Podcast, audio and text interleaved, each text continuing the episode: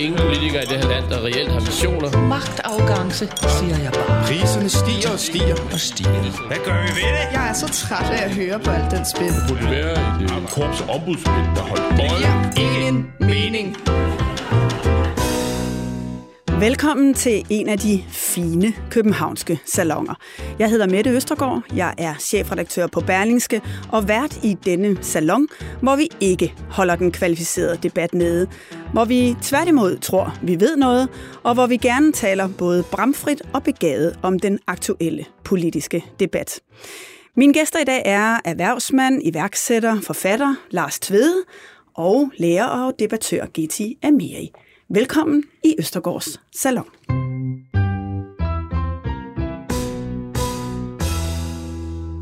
Hvor er det skønt at kunne øh, byde velkommen her i øh, min salon. Jeg er øh, virkelig glad for at have fået to så kompetente gæster på besøg. Velkommen igen. Tak. Mange tak. Øh, I de her salonger, så beder jeg mine gæster om at tage en kæphest med. Noget, I virkelig brænder for at tale om, øh, når I kigger på den aktuelle politiske debat. Vi skal gå i dybden med det lige om øh, lidt, men vil I ikke først løfte sløret for, hvilke kæpheste I har med, bare sådan i overskriftsform? Giti Amiri? Vi skal tale om den kæmpe rekrutteringskrise, vi ser på socioområdet især, og så hvordan vores nuværende udlændingelovgivning faktisk spænder ben på, for den. Det er politiske projekter, som nedbryder kultur. Det skal vi tale om, og til sidst så skal vi også lige tale om, hvad politikerne ikke vil tale om. Men inden da, så vil jeg gerne selv lægge for med en historie fra ugen, som jeg synes, vi lige skal vende. For jeg må indrømme, at jeg fik lidt af et déjà vu tidligere på ugen. Jeg hørte noget, som jeg synes, jeg havde hørt før. Øh, noget, som lød lidt som dengang Lars Lykke var formand for Venstre i 2010 og gik på talerstolen for at fortælle om sin skattepolitik. Dengang lød det sådan her. Så har vi altså valgt at lave et system, hvor man skal aflevere lidt mindre, end man gjorde før. Det er det, vi har valgt. Og det fører selvfølgelig til, at øh, dem, der tjener mere og afleverer meget, og nu afleverer lidt mindre, ja, de afleverer så mere mindre, end dem, der tjener lidt mindre og afleverer mindre, men altså så afleverer mindre mindre. Ja, det øh, geniale er jo, at når man hører det langsomt, så giver det faktisk øh, fuldstændig mening. Men i den her uge, der fremlagde Lykke så igen skattepolitik, denne gang som en del af Moderaternes økonomiske udspil, balance i en brydningstid. Og det var også lidt svært at forstå. Øh, selv Bo Sandemann, som er økonomiprofessor ved Aarhus Universitet og ekspert i skatteret, synes, at øh, det var kompliceret. Så synes jeg på en eller anden måde, at vi andre også er lidt øh, undskyldt. Men der er øh, nogle ting ved udspillet, som øh, undrer mig. Det Lykke vil, er jo, at han vil forhøje topskattegrænsen fra ca. 550.000 til 670.000. Og vi ved jo, at lige så snart man taler om at rykke ved topskattegrænsen, så bliver der kaldt råbt rødvinsreformer, og de rige får for meget. Øhm, men så laver han jo det her trick for at kompensere og skabe mere lighed, at de 5% rigeste i Danmark, de skal så have fjernet deres personfradrag. Hvorfor tror I, at man er så bange for at fremlægge et forslag, som øger uligheden? Altså holder vi væksten og drivkraften nede ved at insistere på, at vi vil have et samfund, som er meget lige? Altså man har jo masser af empiri, altså erfaring med effekterne af forskellige former for skattepolitik blandt andet. Og der ved man, der er visse, visse typer af beskatning, som øh, hvis man, når man kommer over et vist punkt, så giver de faktisk mindre proveny. Øh, for eksempel man har altså i USA, der har man jo så i over 100 år eksperimenteret med forskellige kapitalgevinstskat, og det viser sig så, at når man sænker skattesatserne, så får man mere proveny, og når man hæver skattesatserne, så får man mindre proveny. Så det, det her til tager udgangspunkt i noget, som er det, jeg brænder for, som vi faktisk skal tale om i dag. Og det er øh, kontrasten mellem det, man kalder fixed mindset og growth mm. mindset. Jeg kan så. huske tilbage, så vi er helt tilbage i midten nullerne, hvor øh, dengang Socialminister Eva K. Hansen kom til at udtale, at, øh, at, der, at uligheden i samfundet gerne måtte blive større det, det gav jo sådan et politisk ramaskrig, hvor hun blev sat på plads af, af dengang statsminister Anders Fogh Rasmussen, som lagde klar afstand til det. Og noget af det, der sagde, han sagde dengang, det var, at det ikke er et mål at skabe større ulighed i samfundet. Det skaber efter min mening ikke mere dynamik. Men det er du så uenig i? så det nationale økonomer ved, det er, at man får langt højere økonomisk vækst, hvis man har lavere øh, Øh, blandt andet marginalskat og lavere kapitalgevinstskat og sådan nogle ting. Øh, og vi har set det for eksempel i min livstid, som efterhånden er ret lang, da jeg, da jeg voksede op, var Singapore et fattigt land, et, et, et, et tilbagestående land ved, ved siden af Danmark. Hvis man kommer til Singapore nu, så bliver man jo blown away med, hvor rige de er blevet, ikke? med deres enormt lave skatter. Så argumentet, som er imod, altså det eneste argument, der er imod, som jeg egentlig synes, der er en eller anden form for rationalitet i, det er, at, at folk kan blive kede af det ved at se, at der er andre, der klarer sig så meget bedre end dem selv materielt. Og det handler lidt om det her. Har man kun mm. en kage, man skal fordele, eller er der ja. et bageri? Hvad tror du, GT, er, er det sådan den primære årsag til, at vi er så nervøse for at tale om det? Jeg tror, det har noget at gøre med en, øh, en, en fastlåshed, vi har. Altså, der er jo mange ting i, i vores øh, samfund, som vi er bange for at rykke rundt på. Altså, det gælder jo ikke kun vores øh, skattesystem, det gælder også på, hvor, hvor lang en arbejdsuge skal være, det gælder jo også på, hvordan, hvad der skal varetages af det offentlige, hvad der skal ikke varetages af det offentlige, eller hvad der kan blive lagt ud til, at andre aktører kan byde ind på det. Der er vi i Danmark meget sådan, og vi, for, vi vil for guds skyld ikke øh, rykke for meget rundt på det, netop af bekymring for, at det vil rykke til ulighed. Netop af bekymring for, at der vil komme nogen ind og vil rent faktisk lukrere på det, øh, tjene penge på det. Det er jo noget af det værste, mm. man kan gøre i Danmark. Som lærer skal du bare forlige dig med, at du er ludfattig hele dit liv. Du må for guds skyld ikke blive rig på det, vel? Mm. Altså, der er, sådan, der er mange af de her fastlåste positioner. Det var også komplekst, det forslag, uh, Lars Lykke kom med, og, og det, uh, han blev simpelthen så irriteret over kritikken af, at det var så kompliceret, så øh, set mandag aften, så skrev øh, Lars Lykke ud på Twitter, fint nok, Lad os da bare drøne videre med noget symbolpolitik, tørklæder, lejre i Rwanda, overlov for ulandspenge, 2030-mål uden handling bag, små hop på stedet. Alt godt, så godt.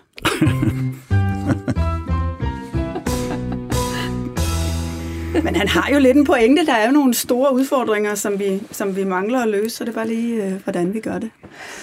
Jo, jo. Nå, GT, en anden af de store udfordringer, øh, vi debatterer for tiden, det er jo mangel på arbejdskraft. Øh, de varme hænder i mm. den offentlige sektor. Det er det. Øhm, det er jo fordi, jeg til hverdag er jo øh, dansklærer på sociouddannelsen her i København, SOCH. Ikke? Og når jeg sådan sidder der som praktiker, så kan jeg jo godt så synes, at det er... Mm, det, altså, hvis vi ønsker, at flere skal komme ind i sociofaget, hvilket vi jo tydeligvis gør, vi står mm. og kigger ind i en prognose, der siger, der siger at i 2030 mangler vi 16.000 faglærte, og, og den stiger bare, den kedelige statistik. Så kan jeg jo godt sidde og tænke lidt, er vi simpelthen blevet så øh, fuldstændig hjernelarm, undskyld udtrykket, i vores udlændingepolitik, at vi faktisk også på rigtig mange måder spænder ben for, at vi kan øh, rekruttere tiltrække og ikke mindst fastholde øh, kompetent arbejdskraft inden for de felter, vi har brug for det. Altså, jeg ser jo øh, socioområdet som øh, let det, der var øh, dengang i første omgang, man inviterede en masse gæstearbejdere til Danmark for at varetage en masse jobs øh, i servicebranchen, i, øh, som som jo øh, altså danskere, etnisk danskere ikke øh, ville tage, fordi lønningerne var for dårlige, og der var simpelthen for stor efterspørgsel på men. Det, du, men det du siger, det men er, det nu der, har vi faktisk brug for Nu dem. har vi brug for dem, og mm. ved du mm. hvad med det? De løfter en kæmpe samfundsmæssige opgave hver evig eneste dag. Men du siger, der er ligesom nogle barriere for, der er barriere. at de... Ja. Der er jo og... den der barriere, at hvis du ønsker at søge en permanent opholdstilladelse, så skal du netop kunne vise, at du har været 3,5 års tid fuldtidig beskæftigelse. Og hvis du så er på sosuddannelsen, som jo hele tiden er en vekselvirkning mellem det at være på skolebænken og være i praktik, så tæller det ikke med. Og hvis nu jeg var, lad os nu sige, at jeg var kort dybvad, jeg var udlænding og integrationsminister, så ville det jo med et snuptag faktisk Men du fortalte mig faktisk, at du havde haft Kåre Dyb været på besøg det for nylig. Ja. ja. Hvad sagde han til det? Han øh, forholdt sig til det som på den måde, som jeg desværre føler rigtig mange, uanset om de sidder med regeringsmagten eller ej, gør, at lige så snart det nærmer sig noget, der kunne øh, så tvivl ved, hvor, hvor hård man er på udlændingepolitikken, mm. så begynder der at komme en masse, masse øh, forklaringer om, hvordan det her det er kompliceret. Men det, det der er problematikken her, som jeg hørte, det er, at udlændingepolitikken i virkeligheden spænder ben for at man kan lave nogle praktiske løsninger, der virker, ja. fordi man er ekstremt bange som ja. politiker for at komme til at virke, som om man lemper udlændingepolitikken. Ja. Har, har du også øh, oplevet det, øh, Lars Tved, i forhold til at kunne tiltrække international arbejdskraft, eller andet, at vi ligesom får øh, blandet nogle begreber sammen, udlændingepolitik og så øh, tiltrækning af arbejdskraften? Altså, jeg bor i et land, som er sortbælte øh, kompetent i at tiltrække øh, kompetent arbejdskraft. I Schweiz, ja. Nemlig Schweiz, ikke? Og, øh, de statistikker, jeg har set, siger, at 45 procent af befolkningen er første eller anden generations øh, indvandrere. Og hvis man så taler med dem, som man tror er Schweizer, så viser de måske tredje generations indvandrere. Så det er et, et, et af verdens mest internationale samfund. Men de har øh, sådan forbløffende få sociale problemer med deres indvandrere. Så øh, jeg har det sådan med, med den her problemstilling, det er så noget med arbejdskraft, og det er noget med sociale problemer, der kan komme af, af indvandring. At øh, det er lidt ligesom parallelt til problemstillingen om, det offentlige skal garantere nogle ydelser, det skal garantere sygesikring, uddannelse, pension osv., men det kan gøres Altså sådan nogle problemstillinger, det kan gøres på forskellige måder. Det kan gøres med, at man har en, en ligesom App Store-model, og så er det private øh, institutioner, som leverer det, eller man kan have et offentligt monopol, der leverer det. På samme måde, så gælder det med indvandring og beskæftigelse, at man kan sådan set løse det. Man kan have de samme mål, men man kan løse det på nogle vidt forskellige måder. Så jeg kan fortælle lidt om, hvordan de gør det i Schweiz. Mm. A-permit, det kan en, stort set enhver få. Øh, så man må ikke have nogen, at man skal være ustraffet. Øh, og så kan man komme ind, og så kan man få tre måneders øh, opholdstilladelse. Og så øh, hver tredje måned, så skal den fornyes. Og hvis man ikke har begået kriminalitet, har betalt sin skat, og ikke har bedt om offentlig øh, forsørgelse, så bliver det automatisk fornyet, no questions asked. Mm. Og jeg selv ved, at der, så jeg, da jeg kom ind, så fik jeg det, der hedder B-permit, som man kan få, hvis man har specielle kompetencer. Det er så for et år gangen. Og jeg selv været nede og stå på kontoret, og så vender jeg lige, jeg skal lige bare, udfylde nogle ting, tager et øjeblik, så vender jeg det om, og så står der, de skal bare krydse af tre ting. Har han betalt sin skat?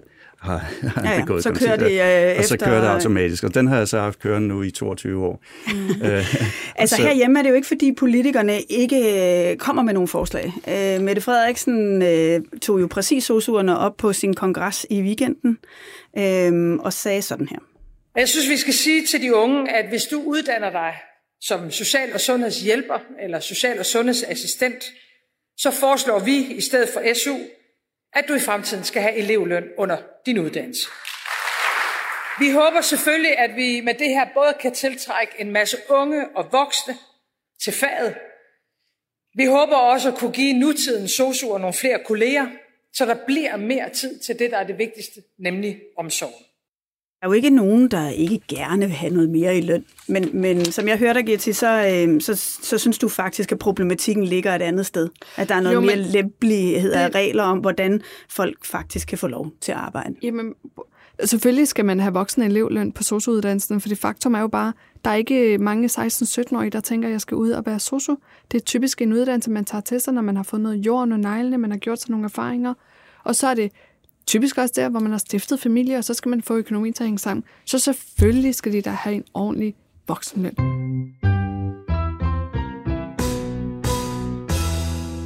Vi skal videre til øh, Lars Tvedes øh, kæphest, fordi jeg ved, når du sidder og kigger på den politiske debat, vi har i øjeblikket, som jo er i valgkamp, må vi nærmest sige, selvom der ikke, i hvert fald i den stund, vi taler i lige nu, ikke er udskrevet valg, så synes du faktisk, at debatten er en lille smule umoden.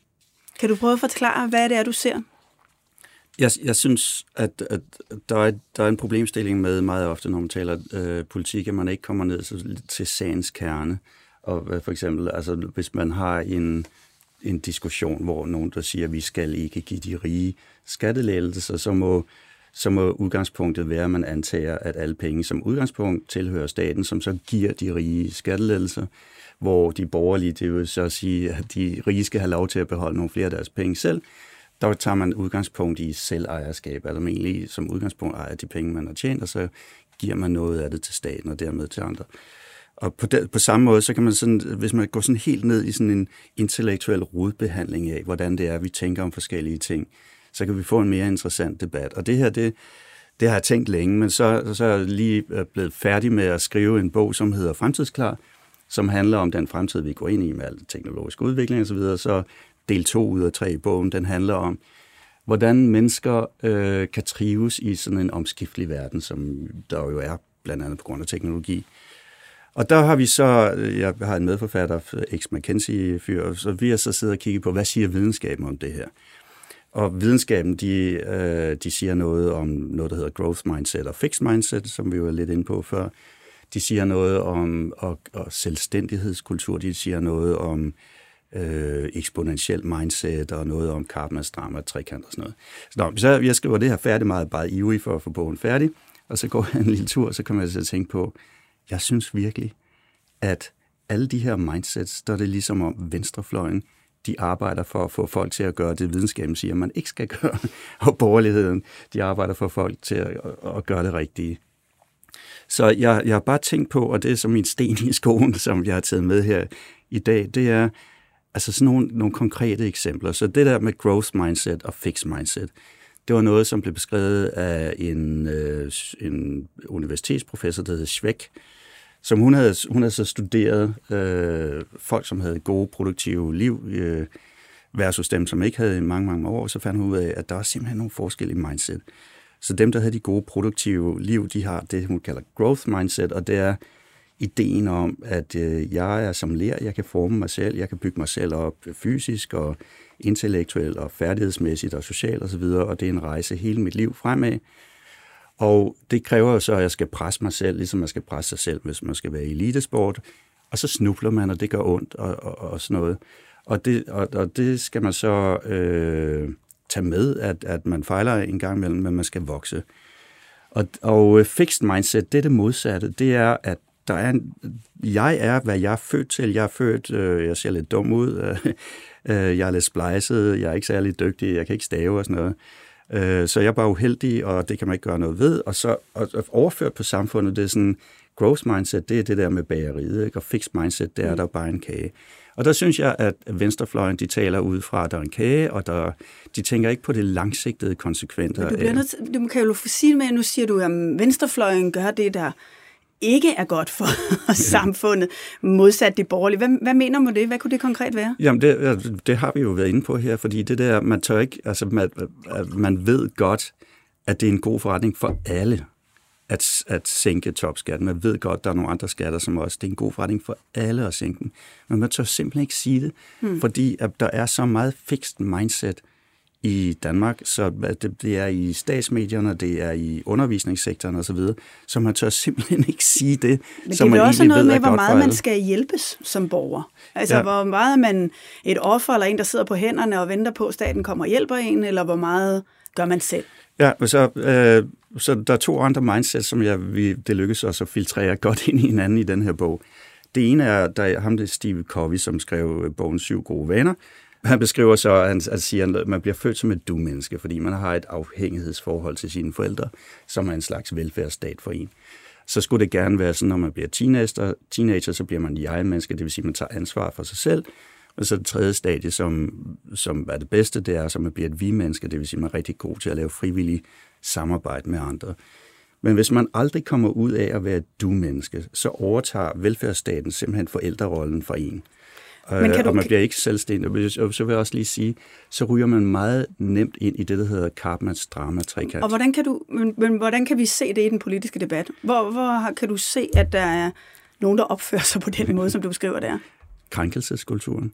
Fordi Karpmans drama-trekant, det er, det er jo så et øh, psykologisk spil, som handler om, at folk søger ind i en rolle, hvor der er en krænker, en redder og, en, og en, en, et offer. Mm. Og øh, altså det, er jo, det, er jo, det, er jo, det er jo noget, som har eksisteret altid. For eksempel den katolske kirke er jo, øh, vi har Jesus frelseren, og vi har djævlen, krænkeren, og de, de vantro er krænkere, og så præsterne er redder. Så det er sådan en model, man altid har haft i menneskeheden. Men lige nu, der blomstrer den her krænkelseskultur op, og det er jo simpelthen folk, som ikke ønsker at blive selvstændige. De ønsker at være og have offerrollen hele deres liv. I, øh, I sidste uge så havde vi på Berlingske et interview med Alex Vanopslag øh, under overskriften Vanopslag kaster op over erhvervslivet. Nogen må gå konkurs. Øhm, han harcelerer ligesom over, hvordan både erhvervslivet og borgere bliver stakler, lidt ligesom det, du taler om her, Lars. Jeg forventer, at staten kommer og hjælper øh, dem, når der lige pludselig sker et eller andet uforudset. Lad os lige prøve at høre, hvad det er, han mener. Måske er det ikke øh, politikerne, der skal komme og redde dig hver eneste gang, der er, der er nogle udfordringer i, i, i tilværelsen. Og det, det der synes jeg, der er en tendens til, at politik i højere og højere grad handler om at opfinde eller udpege stakler. Og hvis man kan overbevise nok folk om, at en bestemt gruppe af stakler, jamen, så, så, så, så får de en hjælp. Og det er jo også noget, som øh, de borgerlige partier nogle gange kan synge med på. Hvad tænker du, når han siger sådan her? Jo, men altså, jeg synes jo, at hver, øh, hver gang øh, politikere går øh, helt særligt ind i en konkret sag, så er det jo der, de forstærker den her tendens til, at øh, politikerne skal løse alle vores hverdagsproblemer, i stedet for at kigge de, på de strukturelle udfordringer. Ikke? Altså, øh, Øh, og jeg må sige, at Alex og hans egen fløj kan jo heller ikke selv øh, sige sig fri for den. Det er da fint med noget selvindsigt, som han selv kommer med. Problemet er bare lidt, at, at det er jo det, som øh, der er sådan... Øh, en tidsånd af, at du ved lige nu med de stigende elpriser, som jo rammer os alle, altså der er jo ikke nogen, der går fri for det, så kommer der den ene efter den anden lappeløsning på, hvordan vi kan sørge for, at danskerne, eller politikerne kan sørge for, at danskerne går skadesfri. Og det kan vi jo bare ikke. Det rammer jo hele verden, den krise, vi står i. Men det er jo også noget diskussion. Skal vi give en varmesjek? Ja. Det er sådan lidt som at Men det, var, øh, men det er netop det der med, det, altså, du snakker om, at man skal tage ansvar for sit eget liv, Lars. Altså, det, det er sådan, der, det her med mindsetet om at komme i gang. Men der er jo også, øh, vi, vi, vi har jo også øh, på en eller anden måde efterlyst politikere, der på den måde kan appellere til os, fordi at det er jo, politikerne agerer af og til også sådan, som nu vælgerne gerne vil have dem til at agere som. Så vi er åbenbart vilde med, når vi også politikere lægger et selfie op på øh, Facebook med en sur mine eller en trist mine og siger, ah, men det er da også for dårligt, det skal vi gøre noget ved. Så skal vi vælge at sige, det vil vi ikke have. Vi vil gerne have kvalificerede, velargumenterede, velovervejede løsninger på den her problemstilling, som ikke kun rammer mig, men rammer alle. Og det er der, hvor vælgerne må tage et ansvar. Fordi det oplever jo rigtig mange vælgere, der sådan, ah, men det skal politikerne løse. Så der er jo også noget af den, som mangler, for at politikerne kan agere anderledes. Ikke?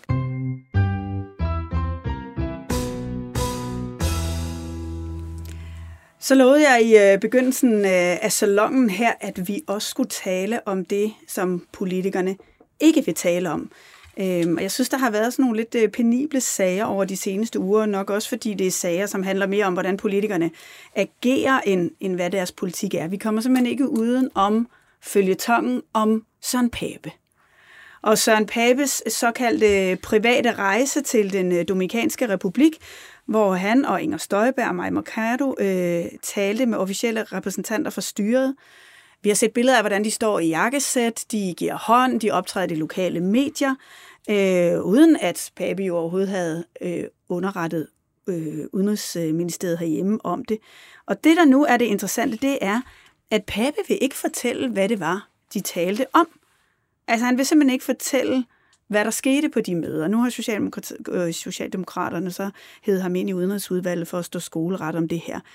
Men, men, det, men det er da lidt underligt, hvorfor han ikke øh, bare vil sige det. Altså, øh, det, jeg synes, det lugter lidt. Hvad tænker du, øh, GT?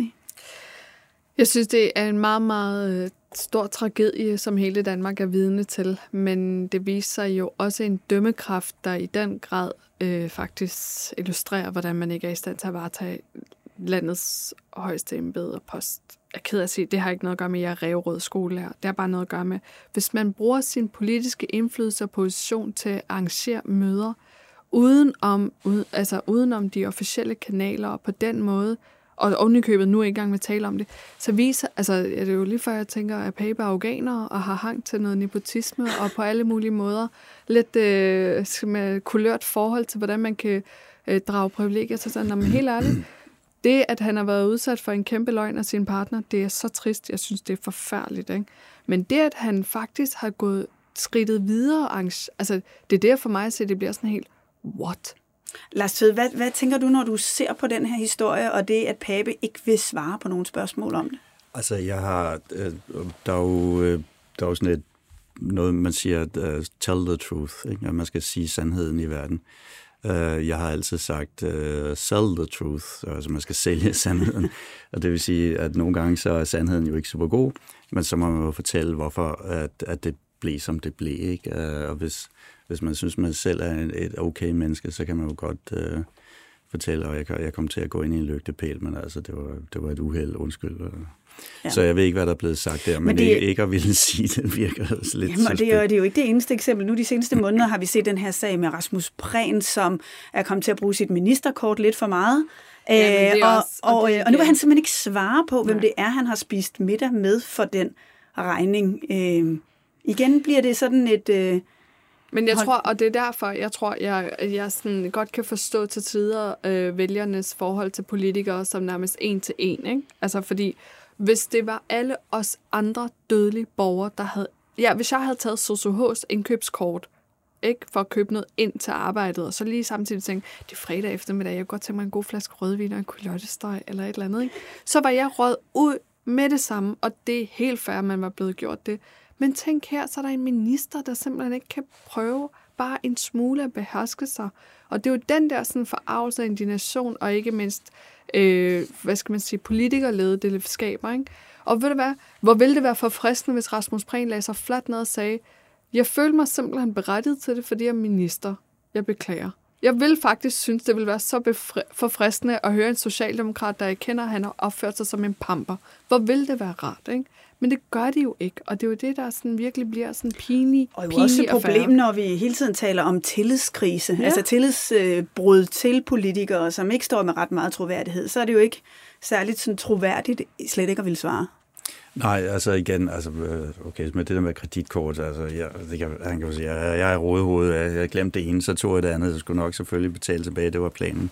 Øh, det er ikke super heldigt, man ikke vil sige, hvem man var sammen med. Altså det, det, det der, det bliver Når man rådede en gang, to, tre. Nu er, nu er ja. det efterhånden så mm. mange sager, der er kommet op om Rasmus Prehn. Og nu har det jo altså, faktisk ja. Øh, betydet, at uh, alle ministeriers, uh, altså brug af, min, af ministerens credit card osv., helt tilbage til 2015 nu skal gennemgås. Ja. Fordi vi har fået sådan en sag, hvor man ikke kan svare på, hvad man har brugt pengene på. Og det skaber også en kedelig procedure fremadrettet. Ikke? Det betyder jo også, at frem til det ministre... Mere byråkrati ja, det og mindre og tillid. Og, og, det er jo det der, i stedet for at han bare står ved og siger, og ligesom med Pape, jeg kender, hvad, fortæller, hvad det er, han har talt om. For ellers så kommer den her sag bare til yderligere eskalere, og jeg kan godt sidde lidt på vegne af Pape og blive for sådan helt ondt i maven, hvor jeg tænker, så, så, fortæl, så fortæl det dog.